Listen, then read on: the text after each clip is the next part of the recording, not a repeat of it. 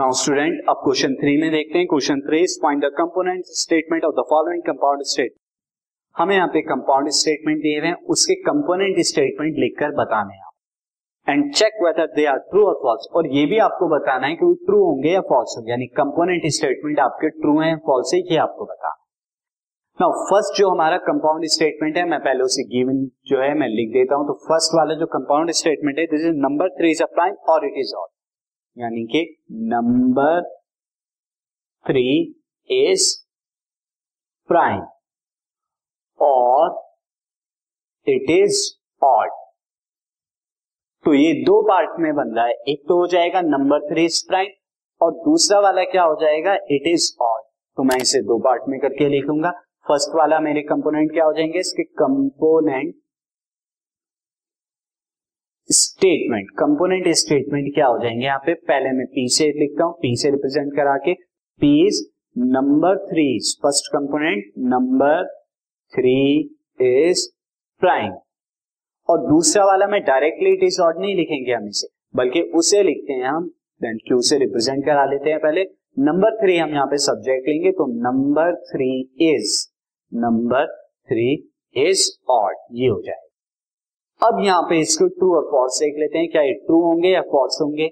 Now student हम जानते हैं कि नंबर 3 प्राइम है तो ये ट्रू हुआ और नंबर 3 ऑड भी है तो ये भी ट्रू हो गया। तो हम यहाँ पे क्या लिखेंगे, बोथ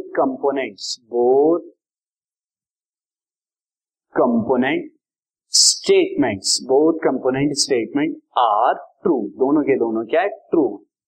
अब यहाँ पर मैं नेक्स्ट पार्ट की तरफ चलता हूं। तो नेक्स्ट पार्ट में हमें यहाँ पे क्या दिया हुआ है, अगेन जो कंपाउंड स्टेटमेंट है सेकंड पार्ट में लिख देता हूं। Second part is all integers are positive और नेगेटिव, दिया हुआ है ऑल इंटीजर्स आर पॉजिटिव और नेगेटिव, और पॉजिटिव या तो पॉजिटिव है सारे के सारे इंटीजर या नेगेटिव है, तो यही हमें दिया हुआ है। अब इसके दो कंपोनेंट्स लिख देता हूं। तो अगेन यहाँ पर दो कंपोनेंट्स बन रहे हैं कि या तो पॉजिटिव है या नेगेटिव है ऑल इंटीजर्स, तो यहाँ पे कंपोनेंट स्टेटमेंट हो जाएंगे। कंपोनेंट स्टेटमेंट आर अगेन मैं इन्हें रिप्रेजेंट कराता हूं, से एस से रिप्रेजेंट करा लेता हूं मैं और दूसरे को टी से, दो कंपोनेंट है यहाँ पे। तो ऑल इंटीजर्स आर पॉजिटिव, पहला कंपोनेंट तो ये हो जाएगा इसका। और दूसरा कंपोनेंट अगेन यहाँ पे ऑल इंटीजर्स के बारे में बात हो रही है तो वही सब्जेक्ट हम रखेंगे, ऑल इंटीजर्स आर नेगेटिव, ये हो जाएंगे दो कंपोनेंट। अब जरा इनका हम देखें ट्रू है या फॉल्स है। क्या सारे के सारे इंटीजर पॉजिटिव होते हैं, नहीं, नेगेटिव भी होते हैं, जैसे -2 -3 -8 एंड सो ऑन, तो ये बात हमारी क्या है फॉल्स है, पहला वाला स्टेटमेंट। अब दूसरे वाले स्टेटमेंट की तरफ चले, क्या सारे के सारे इंटीजर नेगेटिव होते हैं, बिल्कुल नहीं होते, 0 1 2 3 4 5 ये सब नेगेटिव नहीं है, तो इसका मतलब ये भी फॉल्स है। तो ये दोनों के दोनों स्टेटमेंट क्या है कंपोनेंट स्टेटमेंट फॉल्स है।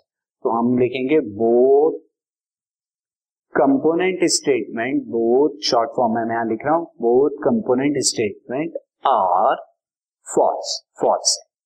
नाउ अब हम यहाँ पे नेक्स्ट पार्ट की तरफ चलते हैं, इसके जो थर्ड वाला हमें पार्ट दिया हुआ है, so see this third one. Again यहाँ पर क्या दिया हुआ है, यहाँ पर हमें दिया हुआ है 100 is divisible by 3,11 and 5। 100 is divisible by 3,11 and 5, ये हमें दिया हुआ है। तो अगेन यहाँ कितने कंपोनेंट बनना है, यहाँ पर 3 कंपोनेंट्स बनना है। कौन कौन से कंपोनेंट, 100 इज डिविजिबल बाय, ये तो सब में कॉमन आएगा, तो बाकी के स्टेटमेंट क्या हो जाएंगे, एक 3 से हम बनाएंगे, एक क्या बनाएंगे 11 से और एक 5 से। तो मैं यहाँ पर लिख देता हूँ first statement P is 100 is divisible by 3, ये बनेगा। नेक्स्ट मैं Q से करता हूं, तो Q में क्या हो जाएगा 100 इज डिविजिबल बाय 11 और नेक्स्ट वाला हमारा R से रिप्रेजेंट करता हूं, वो क्या हो जाएगा 100 इज डिविजिबल बाय 5 ये हो जाएगा। अब जरा इनको देख लें कि ट्रू है या फॉल्स है। तो 100 क्या 3 से डिवाइड होता है? बिल्कुल नहीं होता, तो इसका मतलब ये वाला फॉल्स है। क्या 11 से डिवाइड होता है? बिल्कुल नहीं होता, तो ये भी फॉल्स है। क्या 5 से डिवाइड होता है? बिल्कुल डिवाइड होता है 100, तो ये वाला क्या है? ट्रू। तो इसमें 2 कंपोनेंट फॉल्स है और 1 कंपोनेंट ट्रू है। Now student this marks the end of the exercise. अब कुछ और कंसेप्ट जो है इस चैप्टर के हम करते हैं।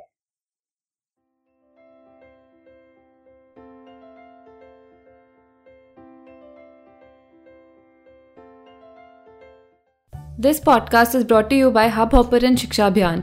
अगर आपको ये पॉडकास्ट पसंद आया तो प्लीज़ लाइक, शेयर और सब्सक्राइब करें और वीडियो क्लासेस के लिए शिक्षा अभियान के यूट्यूब चैनल पर जाएं।